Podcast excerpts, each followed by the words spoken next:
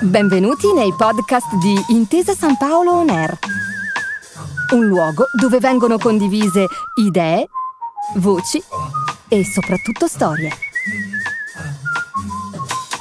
Buon ascolto.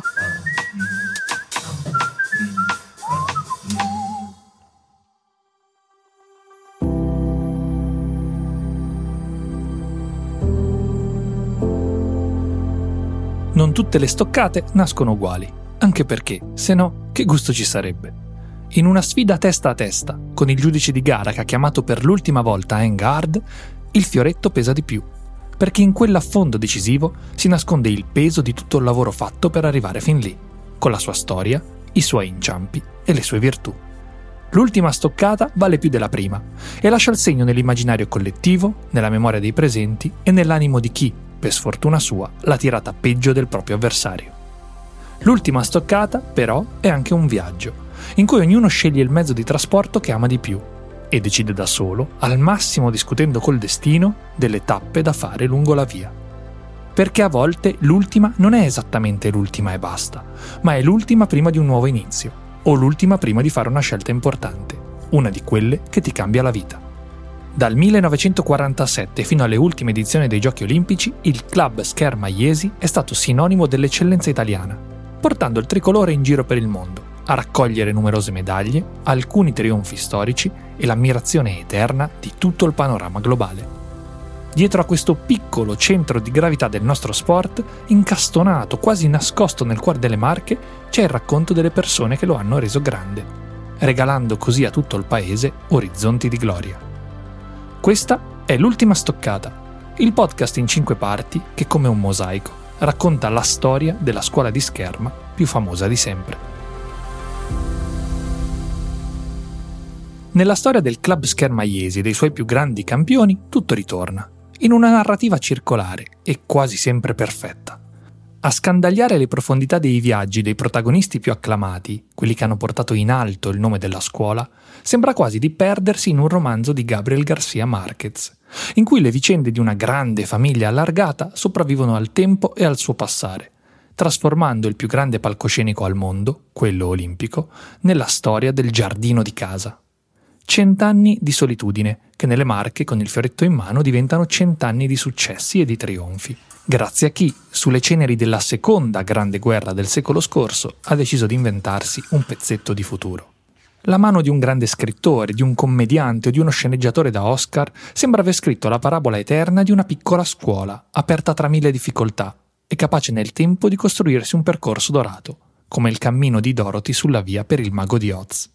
E se del pellegrinaggio di Ezio Triccoli, maestro dei maestri, e di quello di Stefano Cerioni, il gigante buono che per primo ha iscritto il nome di Iesi nell'albo d'oro a cinque cerchi, vi abbiamo già raccontato, sempre a loro si deve comunque tornare per presentare il percorso di Giovanna Trillini, che dalle loro mani e menti è stata sportivamente plasmata, per portare in alto, ancora più in alto, gli orizzonti comuni.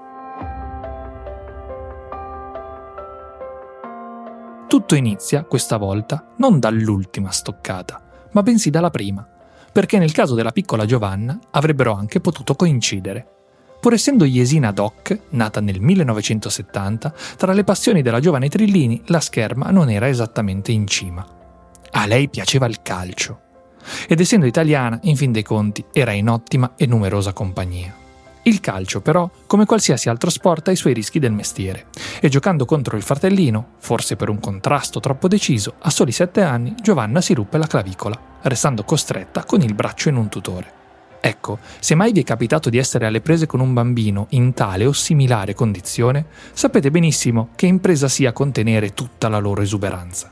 I bambini sono fatti per giocare che giocare è una roba seria, soprattutto quando hai il carattere sbarazzino e sempre attivo della piccola Giovanna. Sulla strada della guarigione, per incanalare tutto quel surplus di energia, alla famiglia Trellini proposero il tennis o la scherma, nella ferma convinzione che muovere la spalla le avrebbe permesso un più pronto recupero. Ora, non ce ne vogliano i tennisti, ma se sei nato a Iesi, il richiamo della scherma è un filino più potente, riecheggiando come fa tra le vie del centro storico. Inoltre, e qui subentra veramente la narrativa da film, sia i fratelli Ezio e Roberto, sia lo zio, erano già innamorati del fioretto. Lo zio, badate bene, non è uno zio qualunque, ma è lo zio più illustre che ci sia, quantomeno se la materia del contendere è proprio la scherma. Perché di nome fa Ezio, come il fratello, e di cognome lo avete capito già, Triccoli, ed è il padre fondatore di tutto quel po' di eredità che ad un passo dagli anni Ottanta era già piuttosto corposa. Così Giovanna Trillini, nata nella culla della scherma italiana, nipote della leggenda più brillante della disciplina e con l'esempio dei fratelli in casa, prende in mano il primo fioretto, praticamente per caso, per provare ad aggiustare un osso malandato. E considerando quel che venne dopo, è impossibile non pensare che il destino abbia voluto metterci il becco, per evitare che quel talento sconfinato si perdesse o si annacquasse praticando altri sport. E i risultati sono tutti lì da ammirare. 19 luglio del 1996. Flash forward, come dicono gli americani. Un salto nel futuro, come invece diciamo noi.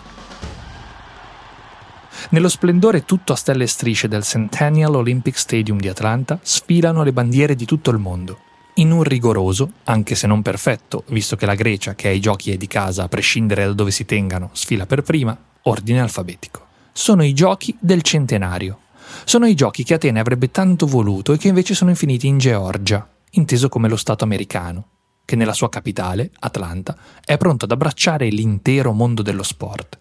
Curiosamente la Georgia, questa volta inteso come Stato europeo, fa il proprio debutto a cinque cerchi proprio per l'occasione, in compagnia di altre 12 nazioni uscite dal disfacimento dell'Unione Sovietica. Sono gli anni 90, il modello capitalista ormai ha vinto, Mohammed Ali, stoico nel resistere al tremore della malattia, accende il braciere e una spigliata ventiseienne iesina, con un sorriso incontenibile, tiene forte la bandiera tricolore. Giovanna Trillini, vestita di un elegante tailleur bianco e nero, guida la sfilata degli azzurri, mantenendo, oltre all'incontenibile sorriso di cui sopra sempre acceso, anche un passo moderato, quasi contenuto, perché avrebbe poi raccontato ai cronisti di aver avuto paura di inciampare.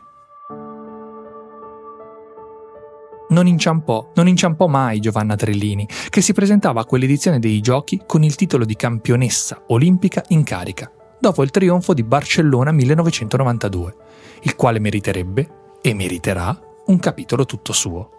A metà dei propri vent'anni, in una disciplina che permette di crescere e di migliorare anche ben oltre i 30, lei è già il simbolo più brillante dell'intero sport italiano, scelto apposta per essere la copertina verde-bianco-rossa del libro che la nostra spedizione è andata a scrivere al di là dell'oceano.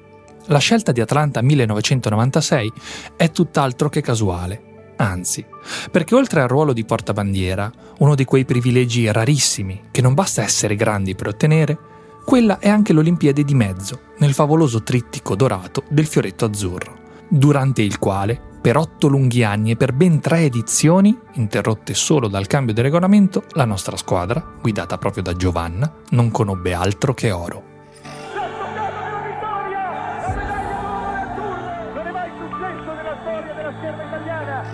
A Barcellona 1992 il quintetto guidato da una Trillini stratosferica, fresca vincitrice del titolo individuale, aveva sgretolato la concorrenza, diventando la prima squadra di fioretto femminile della storia a vincere un oro olimpico e iniziando un dominio tecnico che avrebbe cambiato lo sport azzurro. Bis ad Atlanta, con il momento più difficile risolto proprio dalla Jesina, che nella semifinale contro l'Ungheria ha ribadito le sorti di un incontro apparentemente compromesso trascinando le azzurre al secondo oro consecutivo, nell'edizione in cui, tra l'altro, aveva avuto l'onore di portare la bandiera. E infine, quattro anni ancora più tardi, ecco l'incredibile Tris, dall'altra parte del mondo questa volta a Sydney 2000, in un crescendo emozionale da brividi e con la dedica finale a Ezio Triccoli, suo primo maestro, scomparso pochi mesi prima di vederle realizzare la tripletta storica. In squadra, con lei, era presente anche Valentina Vezzali, altra iesina, che con le vicende di Giovanna avrebbe avuto molto a intersecare, tanto nell'individuale quanto nei trionfi di squadra. Ecco, le vittorie della Trillini sono troppe per essere raccontate tutte per intero. Occorre farne una selezione ragionata. E lo storico Tris d'Oro a squadre, striscia interrotta solo perché ad Atene 2004 il fioretto femminile semplicemente non c'era, dice molto di lei, della sua forza, del suo carattere e del suo modo di vivere lo sport. Chiuderà il suo viaggio olimpico con tre bronzi, un argento, vinto Atene 2004 in una finale tutta italiana, a cui dedicheremo ampio spazio, quando racconteremo però di chi quell'oro l'ha vinto, e infine quattro primi posti. Già quattro, perché oltre ai trionfi a squadre, e prima di essere portabandiera, Giovanna Trillini si era già garantita un posto nella storia.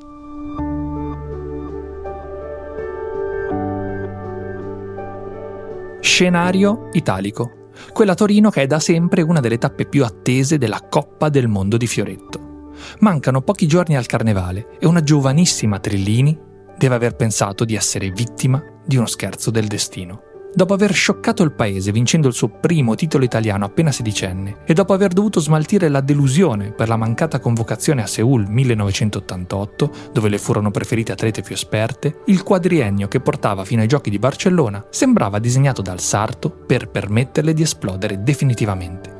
La sua crescita è totale, con tanto di prima Coppa del Mondo e primo campionato mondiale vinti proprio nell'anno che precede le Olimpiadi spagnole. Eppure, ciò nonostante, in una Torino ormai prossima ai festeggiamenti carnevaleschi, Giovanna convive con la possibilità di aver già tirato la sua ultima stoccata.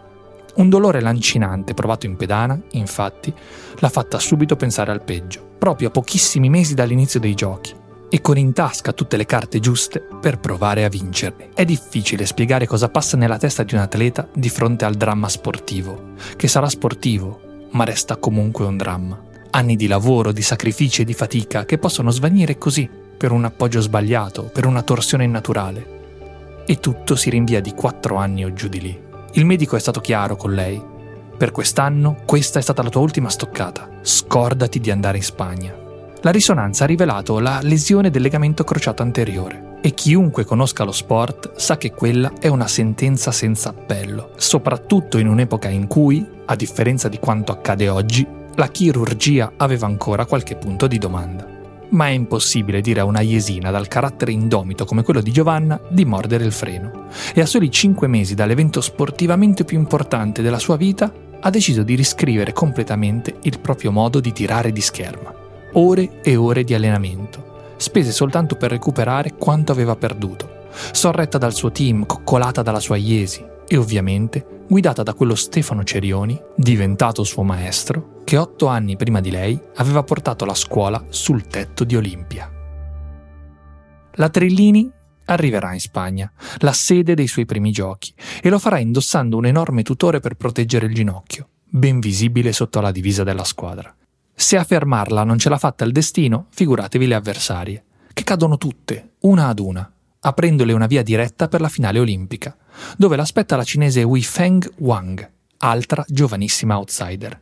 In finale, forse sopraffatta dalla grandezza del suo percorso, Giovanna, quasi finalmente potremmo dire, vive anche qualche momento di difficoltà, realizzando per la prima volta l'importanza del momento. Ma quando arriva all'ultimo assalto, con il punteggio fermo sul tre pari, eccola dipingere un'ultima stoccata da sogno. 3 a 3 e chi tocca è campionessa olimpica. Per oltre due minuti di ultimo atto, vissuti per entrambe in punta di fioretto e per il pubblico a casa in punta di divano. Una sola stoccata si assegnerà il titolo olimpico.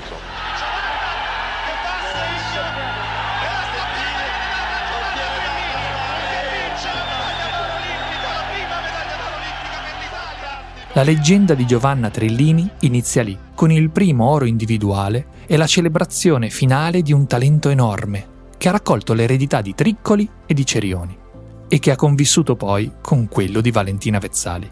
Pietra miliare di un pantheon tutto marchigiano, capace di portare sul tetto del mondo un paesino di poche centinaia di migliaia di anime. Un'ultima stoccata trasformata in un virtuoso viaggio di resilienza. Numerose altre ultime stoccate tirate per assicurare all'Italia un medagliere impressionante. E una prima stoccata, infine, tirata un po' per caso e un po' per tradizione, che per fortuna però è stata soltanto la prima di tante, tante altre.